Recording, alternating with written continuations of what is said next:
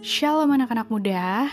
Berbicara tentang anak-anak muda zaman sekarang itu ada nilai negatifnya, ada juga nilai positifnya. Apa sih nilai positifnya? Banyak banget anak-anak muda yang sekarang tuh kreatif parah, kreatif banget. Bahkan mereka bisa apa ya? Mereka kuliah, mereka sekolah, tapi mereka bisa punya uang jajan sendiri dari mana? Mungkin mereka bisa ngevlog, mereka jualan online dan lain sebagainya kreatif yang di mana generasi di atas kita sekarang ini belum tentu bisa kepikiran dan ada di situasi yang kayak sekarang gitu.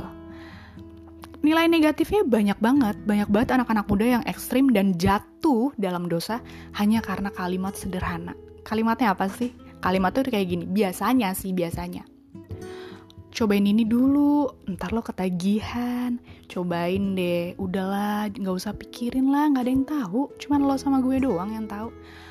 Lo, gue males lah temenan sama lo, kalau lo nggak cobain ini, jangan jadi orang yang ini deh, ketinggalan zaman deh. Nah, kalimat-kalimat yang kayak gitu tuh, yang gampang banget anak-anak muda zaman sekarang tuh terintimidasi. Gampang banget mereka buat nyobain yang padahal itu bakal merugikan dirinya mereka sendiri. Dan bodohnya lagi, mereka udah tahu gitu loh, kayaknya ini nggak baik untuk gue. Tapi mereka nyobain hanya karena gengsi, hanya karena pengen diterima oleh lingkungan sosial. Parah banget nggak sih? Kayak wasting time banget gitu loh.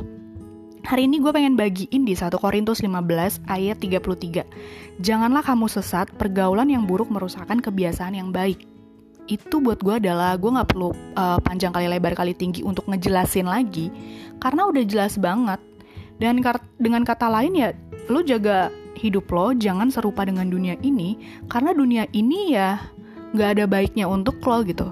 Akan ada baiknya ketika lo uh, sampai di pengertian gue bisa nih uh, merubah uh, apa ya merubah yang tawaran dunia berikan ke gue yang gak baik, tapi gue bisa berubahnya itu menjadi lebih baik.